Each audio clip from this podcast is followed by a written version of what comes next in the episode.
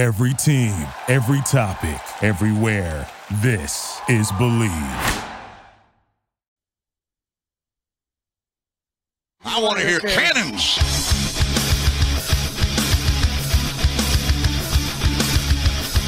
Three-step drop, goes on the end zone. Hot ball, touchdown Tampa Bay. Mike Evans reaches up with one hand and grabs it in.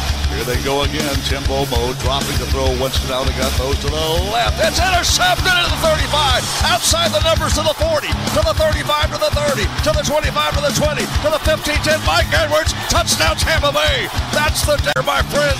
This is the Big Nasty, yeah, Big Nasty, Hall of Fame Tampa Bay Buccaneer fan, baby. This is Mike Allstott, Tampa Bay Buccaneers, and you're listening to the Cannon Fire Podcast. Cannon Fire Podcast, brother, you ain't listening, and you're missing out. Woo! And there the cannons go. Cannons. Fire them. Keep yeah. on firing them. Keep on firing them.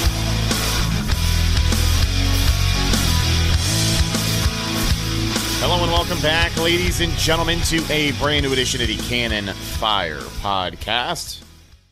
I am your host, as always, Rhett Matthew. Joined alongside me, my good buddy and co-host, the Philly Bucks fan himself from Bucks Nation dot com, Mister Evan Wanish. Monday Night Football in Raymond James Stadium puts an end to the twenty twenty-two Tampa Bay Buccaneers. thirty to fourteen, your final score in that one. As far as the game goes, we're going to try and break some of it down, but at the end of the day, I don't know how much there is to say. We all saw what happened. Um, and as far as the twenty twenty-two Tampa Bay Buccaneers go, Evan, I don't think I ever want to watch this football team ever again. We'll weigh out the pros and cons, obviously, over the course of the next forty-five minutes to an hour. But, I mean, this was just an exhausting season, and we have seen much worse from this franchise. You've seen much worse, but I, I think you haven't. You've seen much worse, but the expectations haven't been there, uh, and I think that's what that's what have a lot of people, you know, up in arms, that the expectations were different. If they, you know, and I've said this a lot, you know, if if Tom Brady never unretired, and they were with Blaine Gabbert right now, eight and nine in a playoff game, you'd consider that a success. Like, I don't see how anybody could be really upset with that. And if Todd Bowles was the head coach, they'd say, man, Todd Bowles did a pretty good job. But with the, you know, Tom Brady being on your team comes the expectation that you're going to be able to win a lot of football games. And they did, uh, kind of. They obviously won enough to make it to the playoffs in a crap division. Um, and then you kind of got embarrassed uh, on a national stage, a, a team that was just better than they were. So um, I think that the expectations, yes, you've seen worse teams. Like, this is not the worst Bucks team, but I think it could be one of the most disappointing. Like, I, I think it definitely could. And um, yeah, the twenty twenty-two season, you can kind of just, yeah, flush this one away, I think, for the Buccaneers. Yeah. And, and jokes on us for, uh, for buying back into this team at multiple times throughout the season. I'm not not going to lie to you. You know, we said on this very podcast what felt like seven or eight weeks ago, maybe even longer now, uh, the Bucs are bad until they're not. And there were moments this season where they would go out and they would win a game convincingly, right? Like, they could run the ball. Tom Brady was kind of throwing the rock around in uh, in Germany against Seattle, right? Like, week one, they were able to run the ball, and that led to the offense being a little bit more effective, but they really were never able to play that way throughout the rest of the season, right? One or two games I can think of where uh, their sole game plan to focus on running the ball more actually paid off. And the story of the twenty twenty-two Buccaneers will obviously get much more into this on our review show, which is going to be next week, but they just didn't score enough points. You know, mm-hmm. you t- you talk about what was disappointing this year. People haven't wanted to give Todd Bowles the credit I think he deserves. Um, you know, eight and nine and a division title. I know it was a terrible division, but that is still his first season as head coach uh, with this Bucs squad. Now, yeah, if he finished, is eight is eight and nine acceptable though? I mean, I, it was enough to get a division title and a playoff spot, which is enough to secure him a job for twenty twenty-three. So, according to the Glazers and Jason Light, yeah, it is acceptable, and and that's. That's the reality we live in, you know. I, I don't make the rules, man. I just kind of. I'm just saying, would you would you call it a success?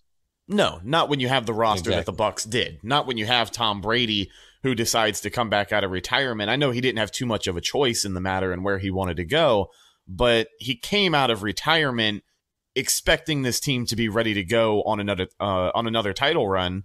And all the way back in March, you know, Bruce Arians retiring, quote unquote.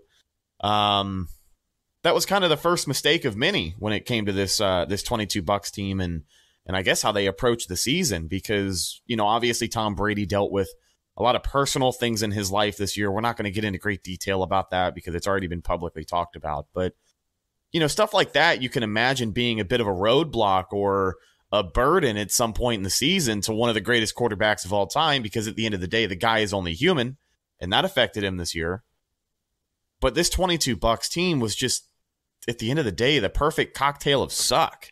Like, they, they would build you up just enough to buy back in, and then they would completely shatter your hopes, right? Um, the overtime loss in Cleveland, losing thirty-five nothing to San Francisco, or thirty-five seven, I think was the final score of that game. Yeah. I don't even remember if they scored a point. Yeah, they got a touchdown, a pity touchdown in garbage time. So with that being said, you know, I kind of circle back. The joke's on us for thinking this team could make a run, right? Like, we should have been much more critical than we probably were at that point. Oh, I mean, I, I don't know. I, I don't want to, like, toot my own horn or yours, but I thought we were pretty critical. I mean, let's let's face the facts.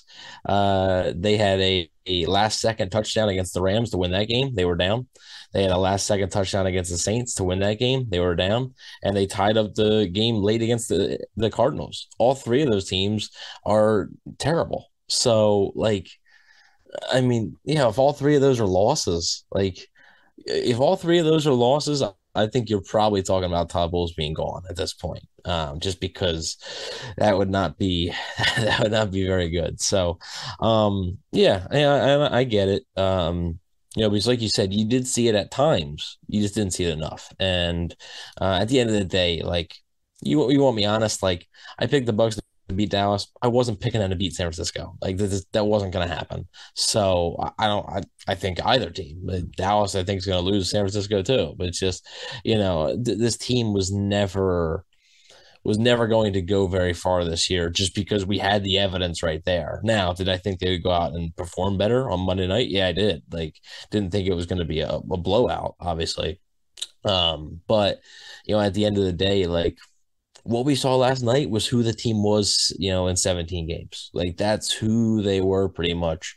Um, so the the loss of the Steelers, the loss of the Panthers, uh, like those, you know, those two things, uh, being down to the Cardinals in the first place, being down to the Rams, being down to the Saints.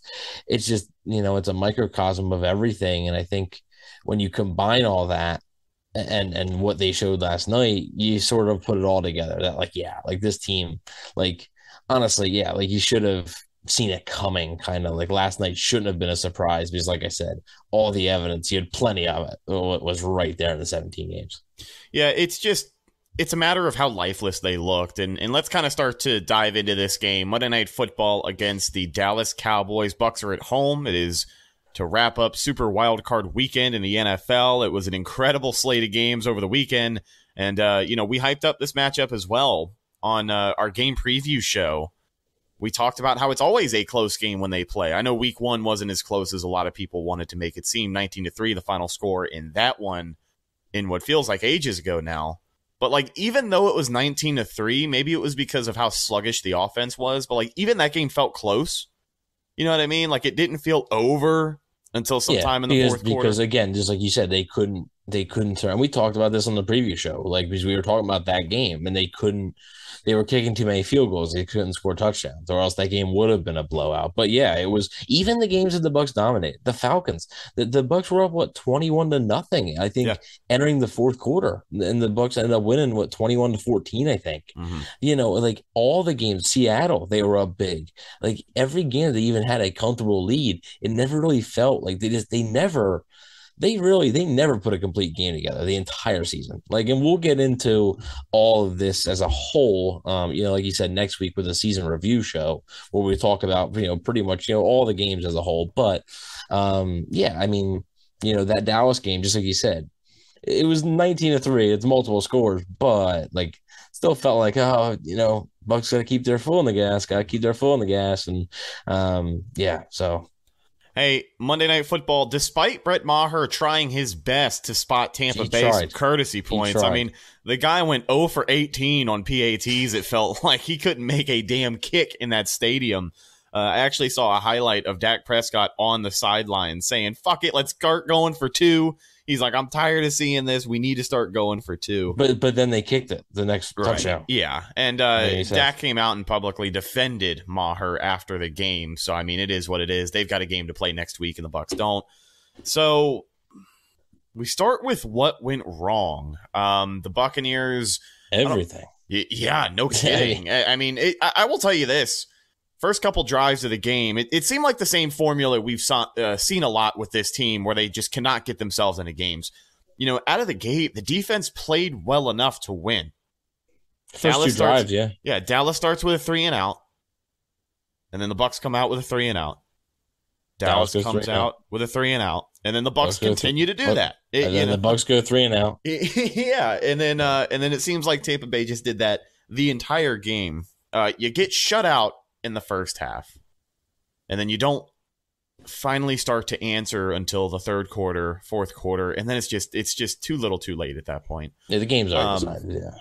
Let's talk about the offensive game plan from Byron Leftwich, a guy that we'll talk a little bit more about after the game, but um, is that the worst one we've seen all season? Like, am I being over dramatic, or am I seeing more and more plays being brought up on film where people are like, hey, what the fuck was this? Like, what even was the end goal here? Uh, specifically the play design when Brady threw the end zone pick, which is really what turned the tide of the game. Um, yeah, I don't know if it was the the worst one, and that's saying something, but um, it was questionable. I, I mean, there there's a lot of a lot of questions. I mean, credit to Dallas. I think Dallas is a solid defense, but like, they're not that good. you know, like they're they're they're not that good. So um, it was just a microcosm of everything. And like I said, we talk about, uh, you know, and people think we're, oh, defending the coaching staff and stuff like that. Um, look, you know, at the end of the day, we're going to come back. It comes back to player execution as well.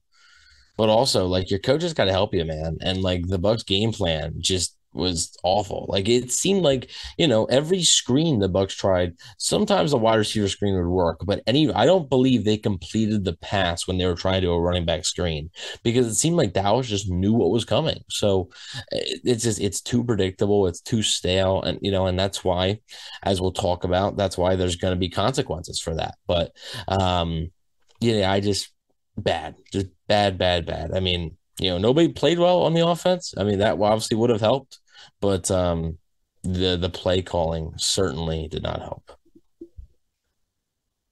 Yeah, we got a couple of comments on it in chat. Um, people have been raving about that play design in the end zone, because when you look at the, ra- uh, yeah. the routes... Well, but of, again, though, no, here's the thing. Here's the thing. We don't know exactly how it's designed. Right. Player execution is obviously yeah. a big part of it, and uh, that wasn't as good as it should have been last night either.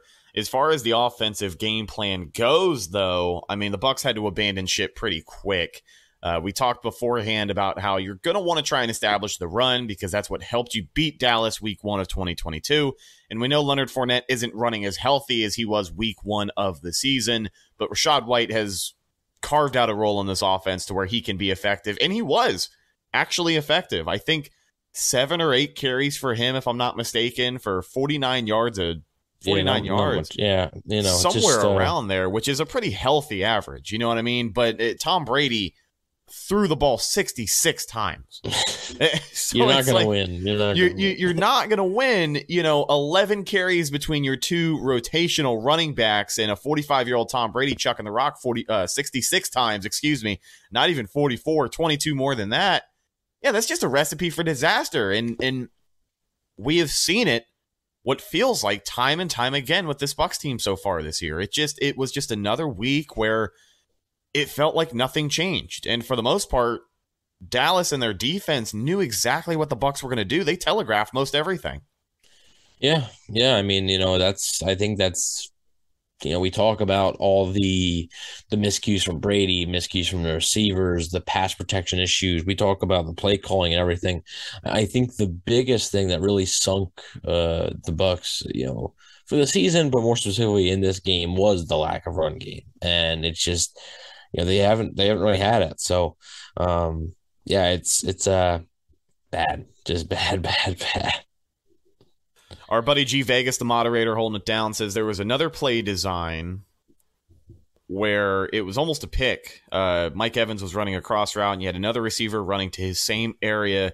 Saw it all year where separation was not design. And and I will say, as far as Mike Evans goes, um, we'll get into more detail in the review show. I know we keep sprinkling that in there, but you know, Mike Evans, as good of a player as he is, one of my favorite Tampa Bay Buccaneers of all time, twenty twenty-two Mike Evans was not the Mike this Evans. Was, this, this was the worst yeah, I've seen it. I, I mean, this was not the same guy that we saw twenty twenty, twenty twenty-one, even years before that with other quarterbacks. Yeah, no, yeah, this is the worst um, year of his career. In my book. I, I think this broke him. Like, I, I really do. Uh, I mean, he couple, dropped another touchdown.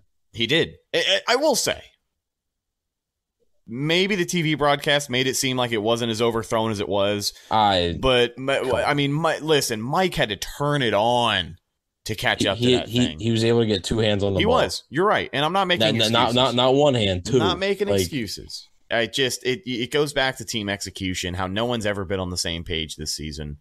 Uh, you know, we saw one game of the glory days where Mike Evans racks up two hundred plus and three touchdowns, but that's because he was abusing a rookie corner for most of his reps. And in Dallas, even though they had a corner problem, it obviously wasn't enough to um, you know, to hinder them in any way as far as preventing the Bucs from finding the end zone. So, oh, man.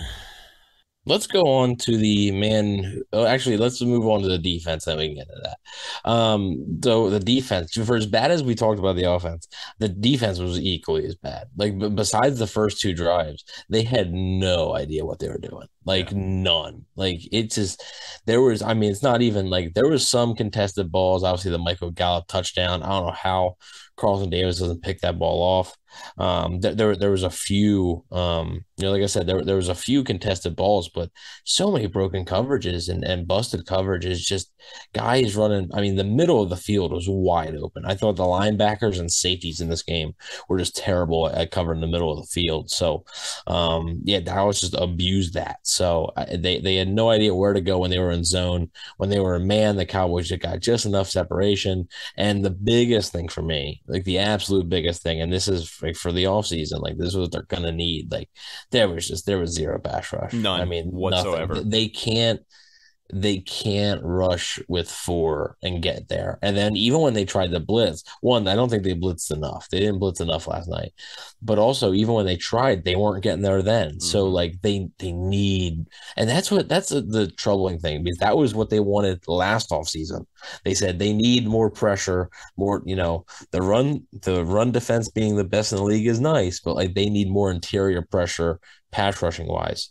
So that was their goal last offseason, and it's still a problem. I know not having Shaq Barrett hurts, but like they needed they needed to be able to get home with four, and Dak was just way too comfortable. You know, and I was more surprised by the lackluster performance from this defense than I was the offense.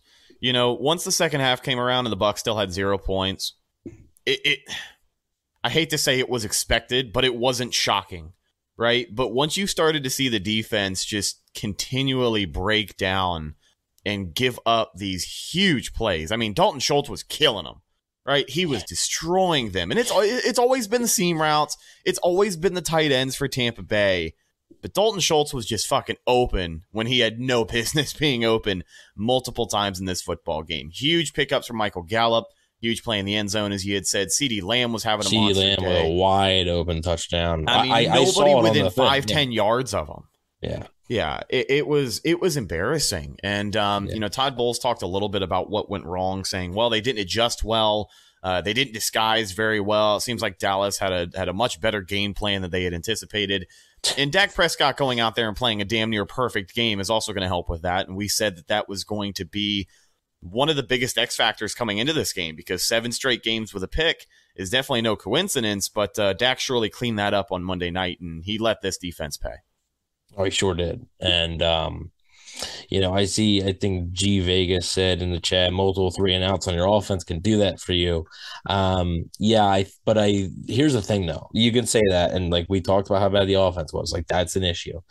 But at the same time, I think it would have been four or five straight drives that the defense not didn't allow field goals. They allowed touchdowns. Like, that's inexcusable. Like, that's still bad. Like, you can't even, like, keep him out of the end zone one of those times. Force them to settle for a field goal with a kicker that was shaky. Like, force them to settle for that, and you just you couldn't. Shaky you is just, an understatement, you know, man. You just, I mean, yeah, you know, you just you couldn't. So, you know, yeah, the offense was an issue, and they didn't help out the defense. But also, like, you got to get a stop sometimes. Like, you got to get a stop. And the defense did not get a stop until the game was pretty much already decided, besides the first two drives. So, uh, you know, I understand that the offense was an issue, but, like, this defense also has to be held accountable there. Yeah, at a certain point, it, it felt like this team had just checked out. Um, you know, guys were just trying to survive, get to the end of the game once they started to realize things were out of reach. I'd say around eighteen to nothing. Is when it really started to feel like a loss for Tampa Bay. And which, if you're down eighteen to nothing and you feel like a loss, you guys are a bunch of losers. It, right, because you, you look you, at you what happened. You look at what happened this weekend. Yeah. You look at the Chargers and the Jags. You look at all these other teams coming back from incredible deficits, even in the closing weeks of the regular season. You know, Jeff Saturday and the Colts giving up thirty-three second-half unanswered points uh, to the Vikings to make the largest comeback in N F L history. Not once did this game ever feel like any of those games where, you know... No, I, you, I, knew, I, you knew the Bucs weren't coming. Right. I mean, the optimistic side of me, and I'm sure everyone else watching the game, is like, hey, we got Tom Brady. Still have a chance, right? Because we... Had, eighteen we, to we, nothing. eighteen to nothing, so they still had a chance. Once it yeah, got to twenty-four, though. Yeah. twenty-four nothing was really the nail in the coffin, and that's when people started leaving the stadium. But we sat there and we watched it all the way to the bitter end, and I got to tell you, the second half of that game is the longest football game I've ever watched, because nobody on the Tampa Bay Buccaneers sideline or even the fans in the stands felt like wanted to be there. It was um, it was a soul-sucking atmosphere for sure. Uh, before we go any further and talk about, you know, Byron Leftwich, the future of Tom Brady, I wanted to circle back to the Mike Evans thing I had said earlier. Um, I never really finished my thought, and, and I wanted to get your input on it. Ryan Jensen made his return for the offensive line, started at center for Tampa Bay, which was obviously great. I know we talked about the possibility of him switching positions, but that is not the case. Luke Gedeke rolled out as the starter at left guard. Ryan Jensen was back snapping to Tom Brady. It was good to see him again. The pop that he got when he ran out of the tunnel for warm-ups, man. It was uh, pretty damn cool, and he was greeting all of his teammates during the official team introductions. Just a really, really cool moment for him. But as far as the entire offensive line goes, I think a lot of why Mike Evans has had what feels like a terrible season for his standards, Brady just didn't trust his line. I, I mean, what there was, what, one game this season against Carolina where he really felt comfortable stepping up into the pocket and taking those deep shots.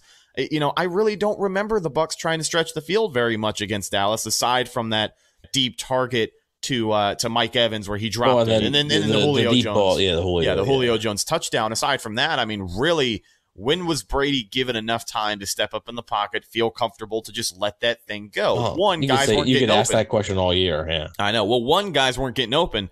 And two, people seem to forget when they talk a lot about wide receiver production in Tampa Bay, especially in twenty twenty-two. Other people have come on the show and made this point. Other people have made it on other shows. But the fact of the matter is, Tom Brady is throwing the ball too soon. And, like, that's not to anybody's detriment, because you want a quarterback to throw the ball, not necessarily too soon, but as fast as possible, right? Makes it up, makes it easier for your offensive line, kind of bolsters their stats a little bit. Um, but a guy like Mike Evans just cannot get open in, in that myriad of time. And, um, you know, I think it led to a lot of miscommunication where Mike maybe felt like he had to play faster than he was really going.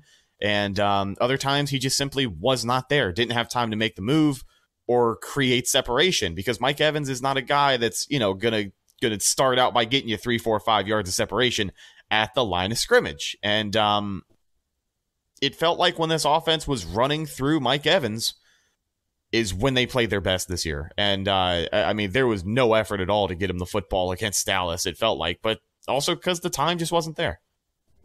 Yeah, and I think, you know, that just that's not just for Mike Evans. That's, um, you know, that is is every receiver there. You know, that's, and I think that that's been an issue. And we talked about that a little bit um, towards the end of the season, that Brady just wasn't trusting the line enough. Like, yeah, it's not good, but, like, dude, like, there's been times where like you let that ball go too early. You could have held it on for another second, a second and a half, you know, and, and, and done something with it. So um, in terms of Evans, yeah, like he's a guy who's, yeah, he's not going to catch a quick slant and then take it for twenty yards. Like that's not his game. Um, you know, he can do those things on occasion, but like, you're not going to game plan. Like that's not going to be your game plan for Mike Evans. That's not what he does. So yeah, like you need good offensive line play. Um, and that comes back to, you know, my, my point on the defense, not getting pressure. You, the Cowboys didn't get a sack on Tom Brady until the game was pretty much decided. Like they didn't get any sacks on Tom Brady until the game was decided, but they were getting pressure all night. So you see what pressure can do to a quarterback. It can wreck an entire offense. You don't need to get sacks. But if you get consistent pressure, snap in and snap out, it is going to affect the offense. It just is. And because the timing of everything gets thrown off, as you can see with the Bucs. You've seen it on more than one occasion this year with Tampa. So, yeah, I just – He, like you said, there was one, basically one half where, where he trusted his, his offensive line. Um, you could almost say one quarter, the fourth quarter of that Carolina game. But, um, yeah, besides that, it's just what would happen is, you know, the, the Bucs offensive line would be beat a few times early in the game. Brady would take a sack or get hit. And then after that, the game plan just changed, and he was getting the ball out so quick.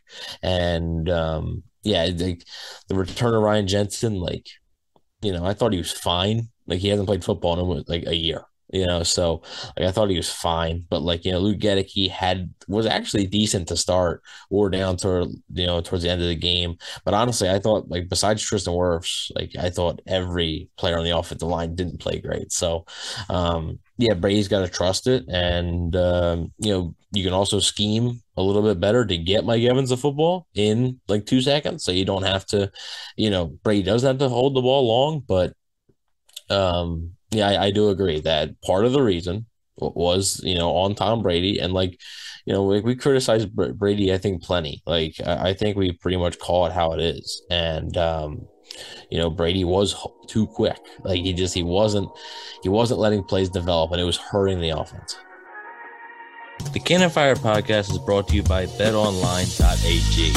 Check out their updated website and mobile app to get an extra fifty percent bonus on your first deposit. Just use our promo code BELIEVE, B L E A V, to get started. From football, basketball, hockey, boxing, and U F C, right down to your favorite Vegas casino games, don't wait to take advantage of all the amazing offers available for twenty twenty-two. Once again, BetOnline, your online sportsbook expert. Uh, I'm sure there is a prop bet for it at this point, but I'm going to start making one because the amount of money that I could have made this season alone on guessing that we would get a weekly holding penalty from number seventy-six, uh, we got another one in a wild card round matchup with the Dallas Cowboys. So I, I it could have been like, you know, ten bucks to win forty-five or whatever, but money's money, buddy. Real, yeah, real quick about like Donovan Smith. Everybody's like, oh, he's got to go. He's got to go. Okay, tell me who, who are you replacing him with? And, oh, just move worse to left tackle. That's not an answer. So, so if you if you can if you can tell me a plan that is realistic that you can replace him with someone who is better, please tell me, because it they don't grow on trees. Like left tackles do not grow on trees. And you know Donovan Smith, like yeah, he's not very good, but he's also I, he's not the worst left tackle in the N F L. Like there's a lot more bad tackles in the N F L than there are good ones. I think They're Donovan. I think Donovan Smith. By no means am I a Donovan Smith fan. Um. You know, I am I am with the outspoken majority that believe that there are other solutions at left tackle. But just like you said, uh, again, you got to be realistic. Yeah, you got to be realistic. Right. Left tackles don't grow on trees. It's not like the Bucs are going to go out and cut them and sign somebody tomorrow. It's just not going to yeah, happen. You know, if, if if there and, was, then they would. Like if it was right. easy to find, they would replace him. But it's not. Yeah, by no means am I saying that. But Donovan Smith is an average left tackle, I think, who just had the worst season of his career. Yeah, that was, yeah, he was yeah. bad this year. It, it, you know, he was bad this year. The spotlight was much bigger than it usually has been, especially when he, did, he, he didn't have bad. Ali Marpet. Right. He didn't have Ali Marpet, didn't have Ryan Jensen next to him. The supporting cast that he had in twenty twenty-one made him a decent left tackle. But we remember back even in the days of Jameis where he struggled.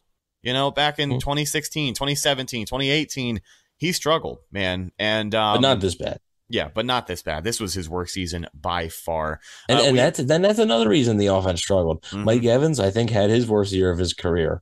Uh, Donovan Smith had his worst year of his career. Leonard Fournette wasn't very good. Um, you know, they they didn't really have a solution at left guard.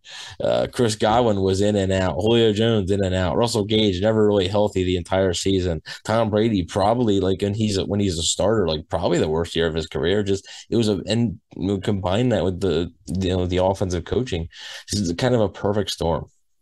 And you kind of forget at one point, uh, as far as the offensive line goes, I think people kind of forget just how unhealthy the Bucs were at that position, uh, because today, for the first time since training camp, the media got to talk to Aaron Stinney, who was mm-hmm. uh, pretty much going to be your starting left guard. I mean, he, he made Most it clear likely, yeah. that he was fighting for that starting position against Luke Gedeke, and to be honest, I thought he was going to get the nod.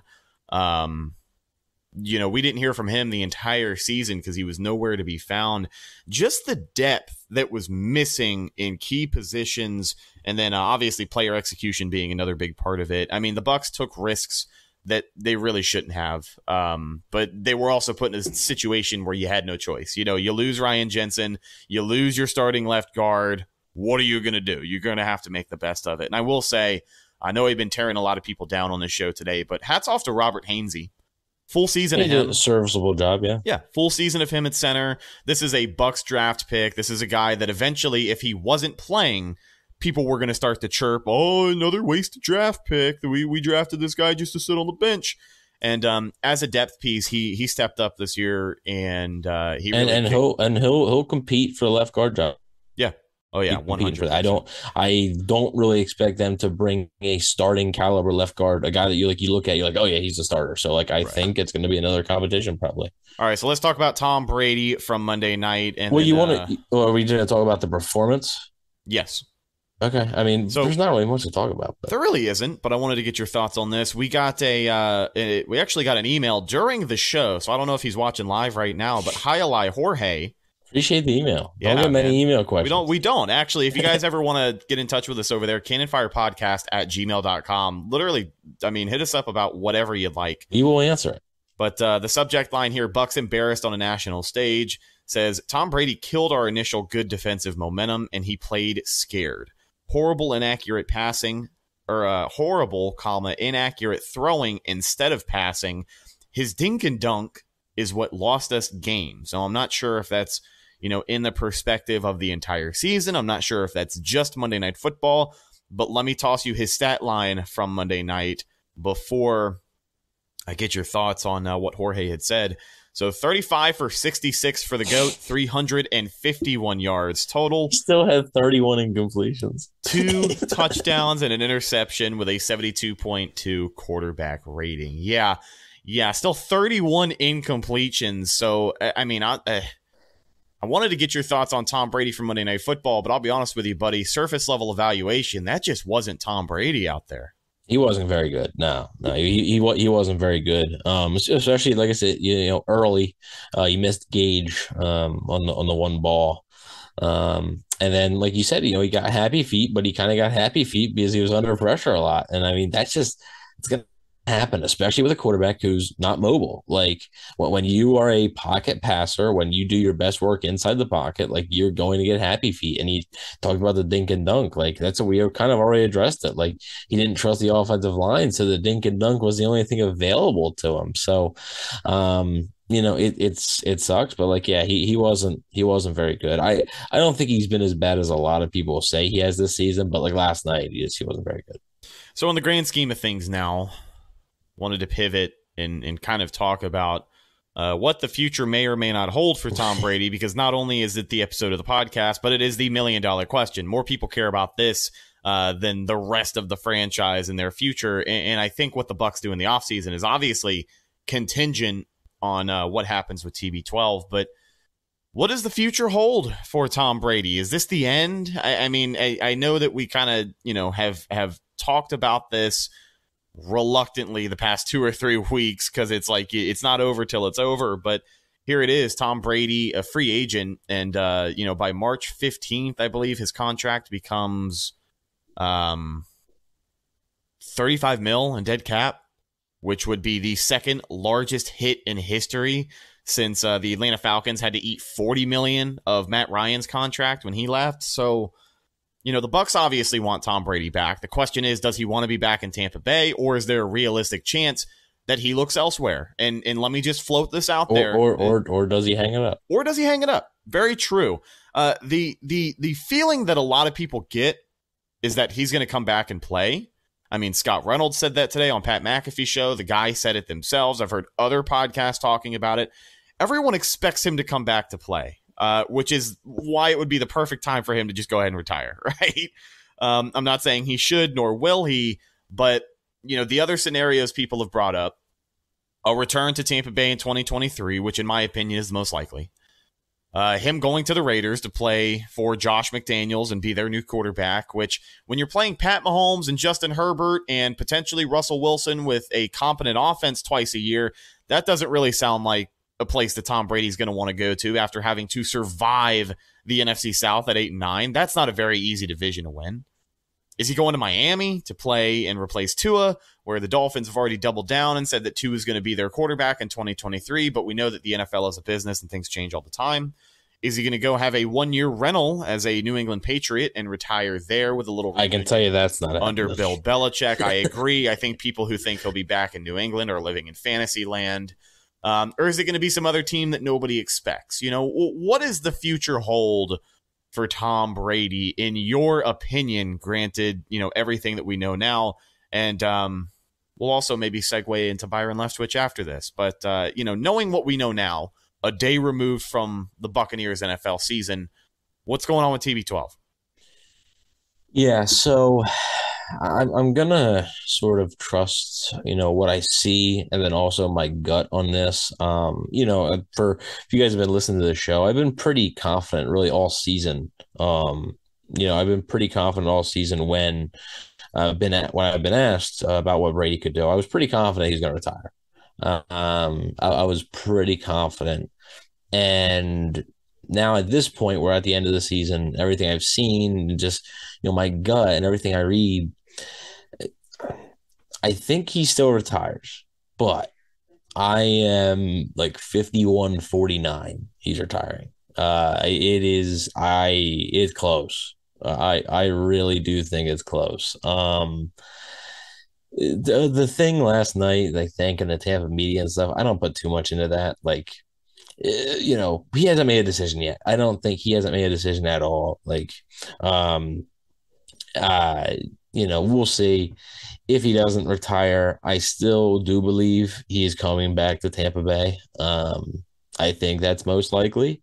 Uh, I think Miami would be pretty likely if they don't, you know, if if they're lying to everybody and, and you know, Tua's not their guy. But, I mean, they seem kind of, like, annoyed now with the questions.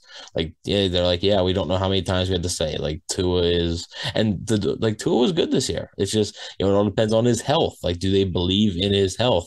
Because when he was on the field, he was good. So, um, you know, I, I'm not sure if you'd want to – because if, if Tom Brady goes there, like, you're getting rid of Tua. You're not just going to have Tua ride the bench for a year. So, um, like, you're getting rid of him. So – Uh, you know, it's it's tough. I think he retires. Just like I said, we talked about the the um the you know, he didn't want the farewell tour.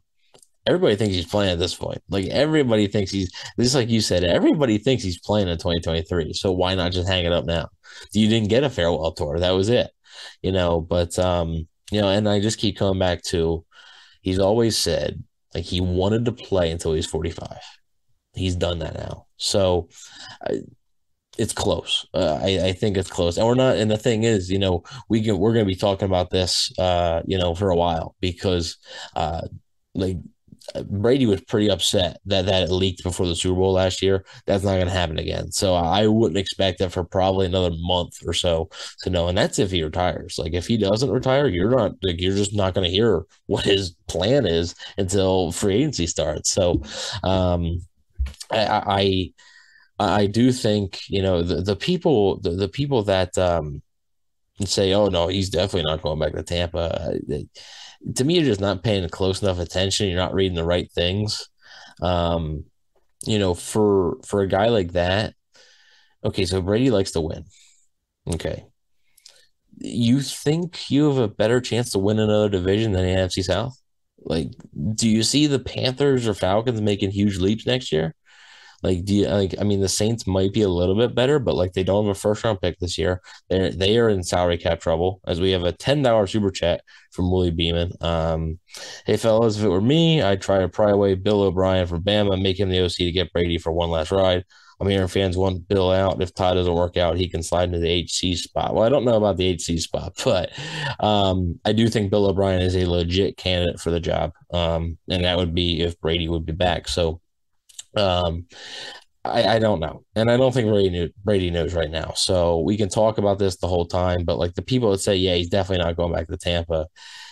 You know, the Bucks have literally – Uh, there's one, like Tom Brady is the only free agent on the offensive side of the ball that's like a major free agent who's scheduled to be a free agent.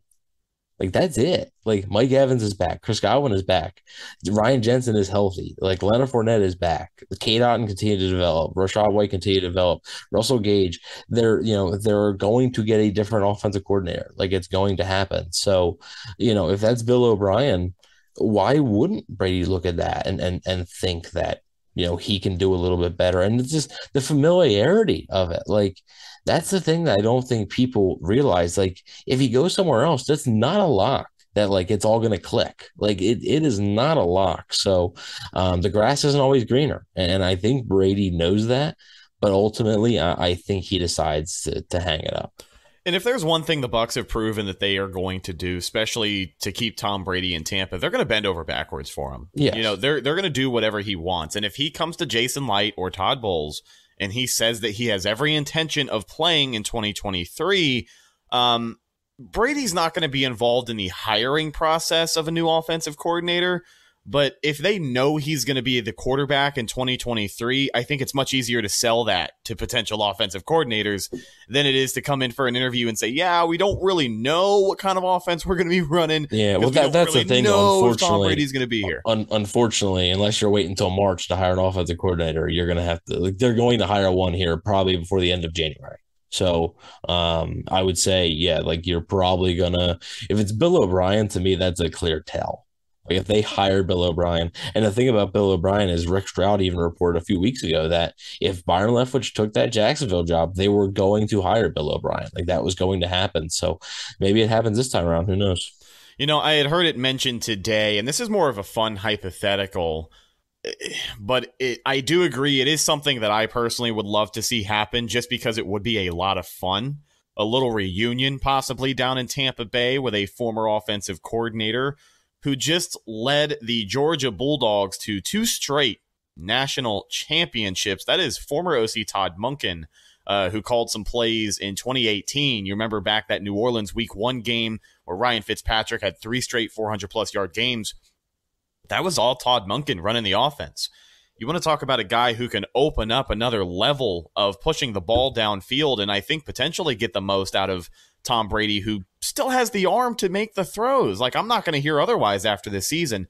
I know it wasn't his strongest season as a starting quarterback, but I mean, don't sit here and say that he's cooked or he's washed. I just, I can't buy that. But Todd Monken back in Tampa Bay seems a little interesting. And there's a couple of connections that could be made. Nothing that's going to, you know, win anybody over to make him think he is the guy for the job, but maybe someone to consider.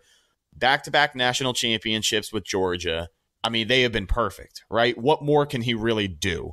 Um, he's making, I think, two million dollars a year at Georgia, and uh, he could be ready to get back in the N F L and see a team that needs his services. He does have a connection to Todd Bowles because Todd Bowles' son is a linebacker at Georgia, uh, so they have a line of communication there. And, um, you know, I just feel like the timing would be right. I, I do. I really like Todd Monken while he was here. I thought he was a very underappreciated part of Dirk Cutter's staff, and that would be fun just to see a little reunion in Tampa Bay. Todd Bowles obviously still going to be around in twenty twenty-three, but the offensive coordinator position up in the air. So we've talked a lot about new offensive coordinators. We have not once mentioned that Byron Leftwich is not officially fired, But reports have been floating around all day. Scott Reynolds from Pewter Report was the first one to have it. Said it Scott is Reynolds, expected. Scott Reynolds, when the clock hit zeros. Um, yeah, I mean, Scott, he is, I'm sure Scott was probably told by whoever told him to wait until the season ended. So when the clock hit zero, I mean, literally, I'm not joking. The clock yeah. hit zeros, and the, pub, yeah. the story was published. No, I agree. And and he had been he had been talking about this since since the bye week. You know, that's what his report said, is that the Bucks were considering a change at the bye week, but you know, breaking the coaching tree and finding a successor to to really bring that thing around for the end of the season just didn't seem very plausible for them. And also, uh, that's real, real quick before yep. we move on to Leftwich and everything, um, I can say Munkin's possible. That's all I can. That's all I can say right now. But it, it's possible. Yeah, very exciting to think about. Um, yeah, Matt Diaz in the chat. Scott was awesome on McAfee today. Shout out to Scott Reynolds of Pewter Report. Uh, I know that they are kind of the big dogs around here, but in my opinion, they are still local, homegrown media reporting on the Tampa Bay Buccaneers. And as far as McAfee goes, you know, they could have chosen a Jenna Lane. They could have chosen a Greg Allman. They could have chosen a Rick Stroud. They've they already had with, Rick Stroud on. So. Yeah, they did already have Stroud on once before, but it was really, really cool to see Pewter Report up mm-hmm. there uh, putting on for the Tampa Bay Buccaneers yeah. beat. And, yeah, but uh, I mean, but but Reynolds and everybody here are real quick. People are freaking out. They're like, "Oh my God, Byron Leftwich is still the offensive coordinator." Like, why? Why? It's not even twenty-four hours until since our season ended. Like, relax, okay? Like, it, it's okay. It's going to happen. Like, I, you know, like no Scott personally. Like, he's not, like he's not gonna stick his neck out there and and post something that ain't legit. Like, it's happening. Like, it, it, it is. All right. Now, Todd Bowles always said, oh, there's been no decision. What's he supposed to say? Like, they haven't officially fired him yet. So, like, what's he supposed to say? Like, they weren't going to fire him this morning and then had Todd Bowles have to answer questions about, well, what are you looking for in your next offensive coordinator? You know, they, they don't, they're not going to do that. So, you know, the, the Chargers season ended on Saturday night. They fired their offensive coordinator this morning. So, like, it's going to happen. Relax. So here we are. We we've kind of covered, you know, potential offensive coordinator replacements. We've somewhat covered the future of Tom Brady. And and, and when and when Leftwich, you know, if he officially does get fired, we'll probably do a show then, and we can break down a full list of potential guys. Oh yeah, of course. We'll have much more to talk about between this week and next week as well.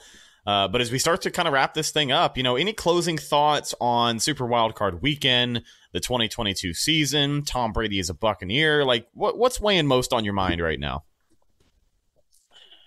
Just a lot of, uh, and I'm sure it's not just on my mind, but you know, a lot of uncertainty. That's all. Um, because there's a, there's a lot of different directions that this can go. This this can literally go in two of the most extreme directions possible. You could be um, looking to be a possible Super Bowl contender again, or you could be looking to, yeah, maybe sort of start rebuilding. You know, it's and it all really depends on one man's decision. So. Um, You know, until you know that, it's tough to uh, tough to really figure anything out. So, um, yeah, and actually, uh, real quick, uh, I I saw a few people in the chat talk about it, about the, like you said, the dead cap hit. The best case scenario for Tampa Bay's cap is actually if Brady returns, because what they can do, they can sign him to a one-year deal, and then they can have that cap hit be brought down by using more voidable years. Obviously, eventually, like, yes, they will have to eat that money, but for this year, like, they can bring that down and save about fifteen, sixteen, seventeen million dollars um, on the cap if Brady were to return. If he retires, they can, like, basically split up the money to where it's a little bit of dead cap this year, a little bit of dead cap next year. Um, so that saves them a little bit of cap there. But then the real killer would be if he doesn't retire, but he goes to another team, because then they can't do anything. Then yeah. that is that is the the dead cap, and they can't do it. They can't move that money at all. So um, just a little bit of information there that, like, um, the best case scenario for the Buc cap space wise is that Brady returns and they're able to bring his cap through, you know, down and fill it with voidable years and stuff. But if he weren't, um, the worst case scenario for them would be not only personnel wise, but also cap wise would be him going to another team. Yeah, this time two years ago, it's funny. We we started the topic of uh, what is a yearly conversation now in the Tom Brady era. You know, how much longer can the Bucs afford to kick this can down the road? And just like you said, I mean, at the end of the day, realistically, as long as Tom Brady wants to play in Tampa, I think they can continue uh, to to kind of kick this can down the road. And as far as the uncertainty of the offseason, here we are, pretty much the same spot we were just a year ago. And it, it feels like feels like I'm more prepared for it this time. You, you talked about the drastic difference. Last year was just so sudden. Well, last year it felt like we got a little bit of both of those experiences as far as the uh, the feeling oh, yeah. of the offseason. You know what I'm saying? Because up until March of last year, we were fully convinced we were going to get seventeen games of Blaine Gabbert and Kyle Trask, and we were prepared. You know what I mean? Yeah. Like, we were like, all right, here we go. This is going to be about as good as it gets. And then all of a sudden, Brady comes back, and it seemed like the offseason just, and just full the flip, speed yeah, ahead. Switch, yeah. yeah, you know what I mean? two hundred miles per hour, signing this guy, signing this guy, bringing in this guy, taking the rights to get this guy, and bringing in Shaq Mason, bringing in Russell Gage, Logan Ryan, Keanu Neal. All of that started to come together, and uh, it came together rather quickly. So with that being said, I am more prepared for this offseason emotionally and from a journalistic standpoint than I was just a year ago, because I feel like we have a little bit of experience in both the situations that the Bucs could find themselves at the uh, at the end of this thing. Yeah, yeah, absolutely. I, I think, like I said, it just everything last year was just so sudden. Um, it was like a few days before the, the divisional game against the Rams. No, it was just before the, that that you heard anything about Brady retiring. Like, the expectation was always that he was coming back, and then and then he, he retired, and you're like, okay, well, I guess, yeah, all right. So yeah, pretty much the whole month of February, and then, you know, the first half of March, you're like, all right, and then yeah, one move happens, and you're like, oh. All right, go time now. So, um, and that's what I'm saying about this offseason. Like, it's just, it's so crazy that, like, you know, it, their offseason could be completely different, completely different based on one guy's decision. Like, it could be so, so different. Anybody doing a battle plan out there, you basically got to do two, because you got to do one with Brady and without Brady, because with it's so different. Because if you if you have Tom Brady on your team, despite if you you know if, if fans don't think they got a shot or whatever, you give it a shot, right? Um, you know, you, if you have Brady on your team, you're going to give it a shot. So you're going to kick the can down the road a little bit more. So, um, but like if Brady's not back, is Levante? Do you make an effort to bring back Levante David, or do you just say, you know what, man, like, it's time for us to, to move on. You know, do you do you cut a guy like Leonard Fournette if Brady's not back? Do you cut a Donovan Smith if Brady's not back? So, I mean, who knows? You know, um, we'll see what happens. Uh, one thing I will say that I'm actually optimistic about for next year is the offensive line. Uh, I know we talked about the offensive line struggling a lot. However, um, I'm a bit more optimistic about it next year with a, a fully healthy Ryan Jensen. Um, like Tristan Wirfs still really good. Shaq Mason's still good. Um, and then obviously left guard. Like, I think Leverett was fine. Um, Luke Gedeke, like, yeah, he really struggled this year, but like, it's a second round pick still. So like, there's talent there. Maybe he figures it out. Robert Hainsey was serviceable at center. I think he could be serviceable at left, left guard. And then hopefully Donovan Smith bounces back. So there's definitely things that have to go right. But like, I'm pretty confident that this offensive line will at least be a little bit better than it was, uh, you know, in, in twenty twenty-two. Yeah. And if, if Tom Brady ends up retiring, if he ends up going elsewhere, I do think that with all the guys on offense. And, and by are, the way, no matter what Brady does, that's the offensive line. Like, yeah, they're, they're, yeah, you know, yeah, all that's of those not, guys are not going to be much changes. All those guys under contract, one hundred percent going to be here starting next season. And we talked about with the potential Brady departure, you know, the guys that are still under contract to be in this offense. I know Mike Evans is going to be, what, thirty-one years old? thirty, mm-hmm. thirty-one years old. Like, he's think, yet to not have a one thousand-yard receiver. But he can get it done for you, right? Chris Godwin really coming into his own. I thought he was playing some of his best football to round out the regular season, just bouncing back from that injury, continuing to get better. He's going to be, and he'll, and he'll be he'll be a year removed from mm-hmm. that injury now. So yeah. He'll be one hundred percent, and I think he's going to look a little bit more worth the money. Russell the Gage, Russell might, Gage, by the might way, be healthy. Yeah, yeah, prayer, yeah. You know, J- just glad he's update. okay. Glad yeah, he's okay. Just an update. Scary injury to watch happen. Um, kind of the same issue that had plagued him after the touchdown against the Falcons in Week eighteen. You know, he he hits the ground, hits the back of his head, and immediately starts grabbing his back, and he's kind of rolling around, and it just it was not a good scene. Um, yeah. Took him an extra minute to cart him off last night, and honestly, the stadium was really quiet. Yeah. You know, a couple of guys obviously seem shaken up. The game was well decided at that point as well. Yeah, yeah. Um, very, so. very obviously, you know, with what just happened recently, um, you sort of pay close attention to this kind of stuff. So glad to hear that Gage is okay and, you know, and everything's going to be okay. But uh, definitely scary. Uh, a lot of people in the chat, um, yeah, I also I would I would personally I'd cut Leonard Fournette either way because I think Rachaad White's just better. But uh, I think if Brady were to return, I think he would want Fournette back. So I, I don't think they would get rid of Fournette if Brady were to return.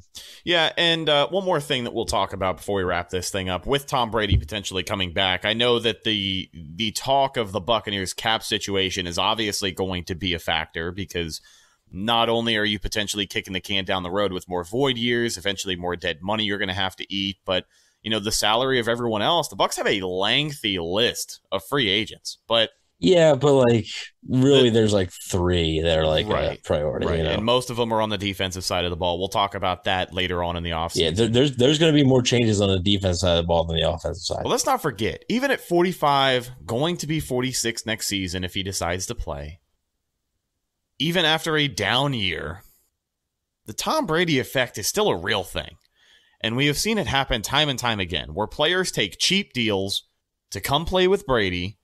And uh, it'll be interesting to see what this team looks like next year. You know, I don't think you're going to have a guy like Julio Jones. Uh, Rudolph is going to be gone. Cam Brate potentially played his last game as a Tampa Bay Buccaneer. K-Dot really starting to come into his own.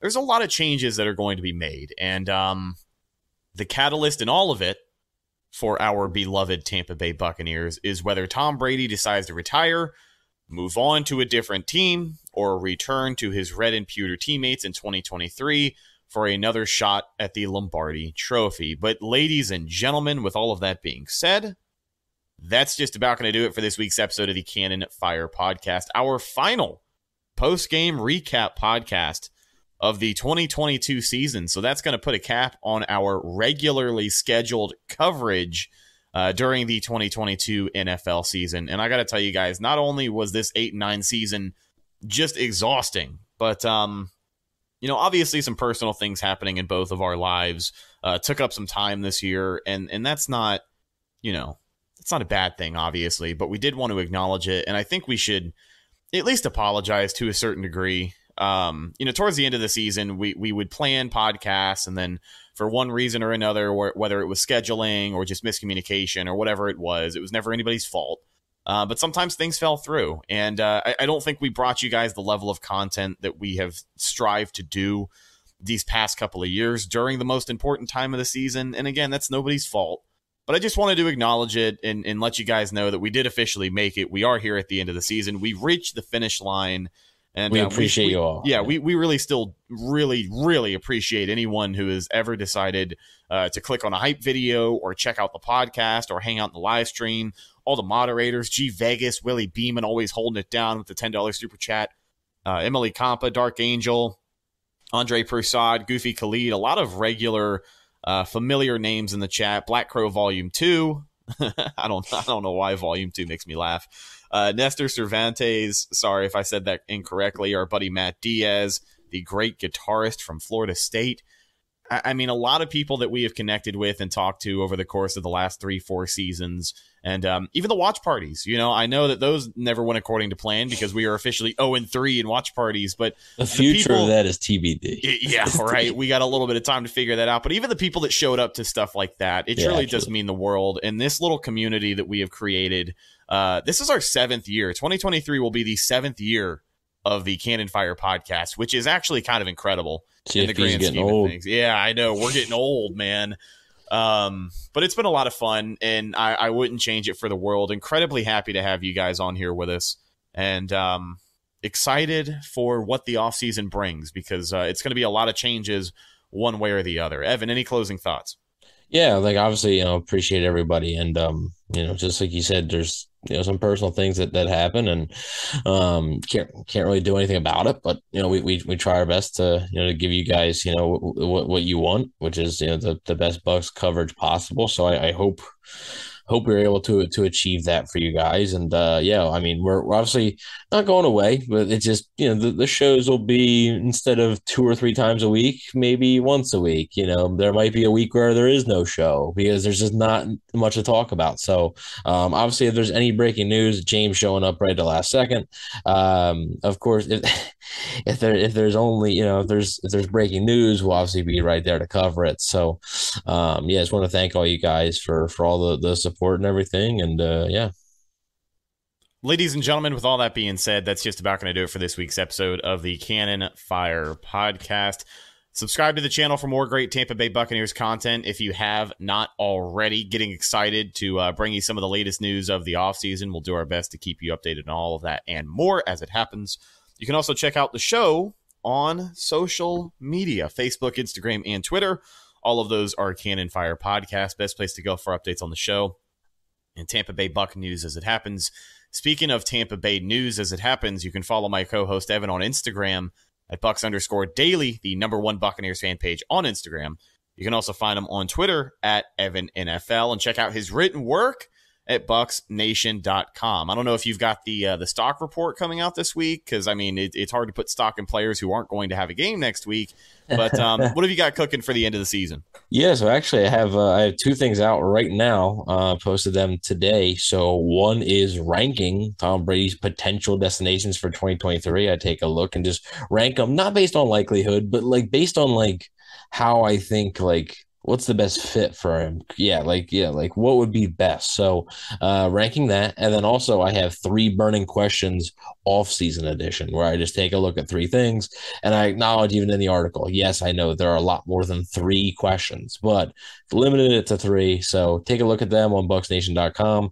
Then I'll also probably have a little sneak peek for you guys. I'm planning on, I, I at the around the midseason mark, I did uh, rookie grades. So I'm planning on doing the complete rookie grades now, uh, and that should be uh, hopefully in the next few days. Should be some good stuff. Remember to go check that out at uh, S B Nation's Bucs Nation dot com.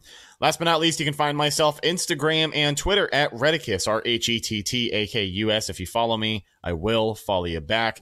It might not be as prompt as it usually is on Twitter because uh, the end of football season, especially one as disappointing as this, means I have to take my yearly Twitter hibernation because that app is going to drive me insane. Um, people might actually be brain damaged on there. And uh, it's always a perfect time to remind me when I see a tweet that says I would rather have Josh Freeman as our quarterback than Tom Brady. Um, that that's my yearly reminder to go ahead and take some time off. So uh, hit me up over there. I will be back eventually, and uh, I'll be sure to follow you back. But ladies and gents, that is the show. And once again, that's a cap on the twenty twenty-two season of coverage for the Tampa Bay Buccaneers. We are excited to bring you all the latest updates on what should be an eventful Buccaneers offseason, one way or the other. I'm your host, Rhett Matthews, signing off for my co-host, Evan Wanish. We'll talk to you in the next one. Until then, and as always, thank you so much for listening, and go Bucs. Thank you for listening to Believe.